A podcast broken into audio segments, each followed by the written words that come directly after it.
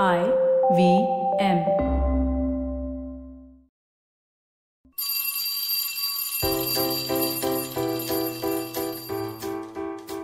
Hello, one. Hello, all. Welcome to the Diary of the Traveling Professor. And I'm Siddharth Deshmukh, your friendly neighborhood traveling professor himself. What can I say about this week which has not been covered in the news? Uh, it has been such a depressing sort of situation for India.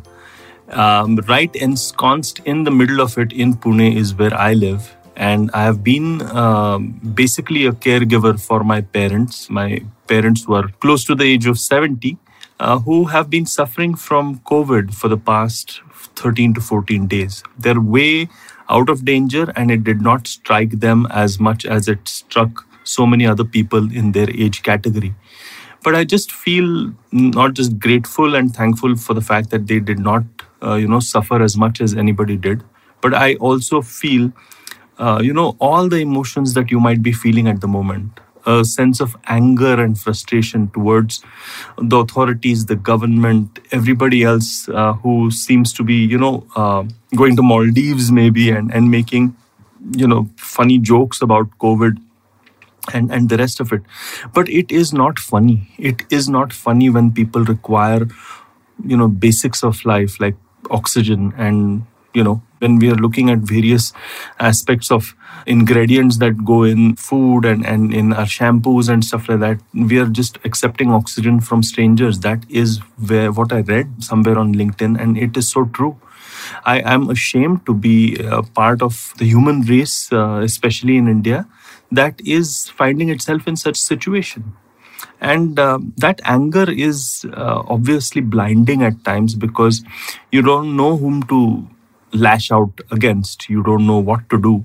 And uh, so therefore this diary entry of mine is to look at the impossible of it all. I mean can we look at something with the eyes of hope and positivity when everything around us is so badly negative I don't know how to start this, and I don't think that I am in any position to be preachy about this. I'm just sharing some practical things that have actually helped me uh, survive this 14 day period as well as uh, the days before. You know, I, I, was in the UK, which faced a lockdown for six months, and um, I'm in India, which is facing basically a lockdown, whatever you might want to call it for for the past uh, let's say month or so. And it has been uh, quite an experience. And i'd say that if i have to remain positive i have to go with the the thought of sweating uh, in peace. Let me explain what i mean. I mean for all those people who are lucky enough not to be covid positive and for all those people who are lucky enough not to be caregiving for for their parents or for their loved ones i think we must wake up to the fact that eventually we are we are what we have right? And sweating in peace is extremely important for us to understand so as to not bleed in war i suppose. So what do i mean by sweating in peace? I think any person who has built their immunity who has uh, you know uh, kind of um, been working on something which is either paid or in turn or pro bono. For someone who has been consistently sharpening skills for someone who has been resting for somebody who has been reaching out and building relationships in these uh, uncertain times. That is all that you can do. But these are examples of sweating in peace because a lot of us when we are blinded by anger or frustration or depression or you know just a sense of languishing away uh, with no end in sight tend to not sweat in peace tend to you know kind of uh, just go with the flow or or be a little lost or confused or maybe be be uh, just not not up to it. But i think the the biggest gift that you can give yourself is to identify things that you can sweat in peace so that you will not bleed in war. Trust me, as somebody who has seen uh, the disease and somebody who's seen the diseases fallouts on students, on on teachers, on uh, on my parents, on on anything, it is not a pleasant sight. Sweating in peace is highly underrated because it's boring. But here's the thought, right? Here's the thought. If it is boring, then we cannot try to get motivated for it. I think that that's the problem that we all face. We can't get motivated for mundane things. And that's why sweating in peace becomes so unfashionable. And which is where I believe that just having a routine of sorts tends to help.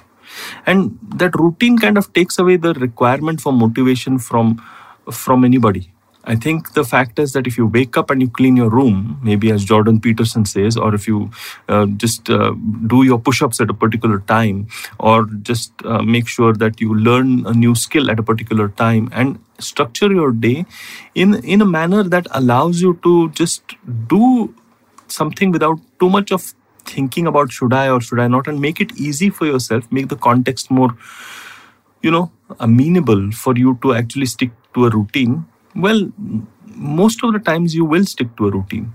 That's what I found out. I don't think that I'm as motivated as you know um, Anthony Robbins or somebody like that uh, on on a day to day basis. But what I do have is the ability to be persistent uh, with a routine. I mean, check this podcast out. I sit down and I make my notes and I do my research, and it is a routine. And I share uh, this with you because I genuinely like sharing this value with you, and I think that it brings value to myself, and that is sweating in peace. I also felt that uh, if if I look at uh, sweating in peace, it also means taking those opportunities which you are kind of being a little hesitant about, maybe um, I, I took my parents to get vaccinated um, just a month back, and I'm pretty positive that my parents were better off with the vaccine. Maybe I'm wrong because there is no scientific data to prove it, but at least we had done what we could, and it actually probably gave them a milder case. Now, I know some of you are anti vaxxers, some of you might be wondering whether these vaccines work or not, or what is the efficacy, but do what you can, right? Do what is in your hands. And to be honest, okay, if you have a principled stance against vaccines, uh, then that's a separate debate. But if you don't, and if you're just not getting your vaccine just because of inertia, just get it done. Another thing that I also realized was uh, I saw it in an ad in the UK. You know, um, it was a lovely bus uh, bus holding of, of sorts, and it said, "Act as if you have got COVID."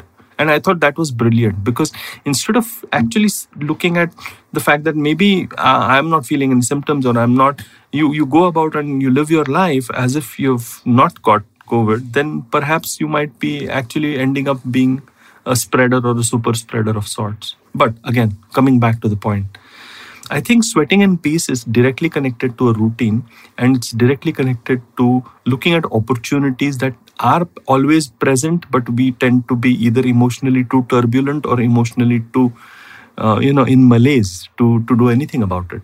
What I also feel really helps, especially if you're going in emergency times and when you can't sweat in peace and when you are bleeding, is to perhaps look at sh- just changing your equation with time.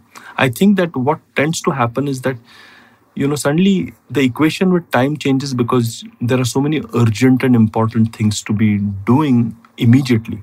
So i think all you can do is plan by the hour and just leave it at that. And don't get too worried about you know all your long term goals and objectives not being met. You're just increasing your stress for yourselves. But even in these stressful times when things are going wrong and when you are planning by the hour, perhaps you can give an hour for self care. Perhaps you can give 10 minutes for self care. Perhaps you can catch a quick snooze. And perhaps you can, you know, just listen to a nice song. There are many ways in which you can actually sweat in peace to make yourself make that you're yourself in a better place uh, as far as self-care is concerned Sweat in peace, people. Sweat in peace. Bleed less in war.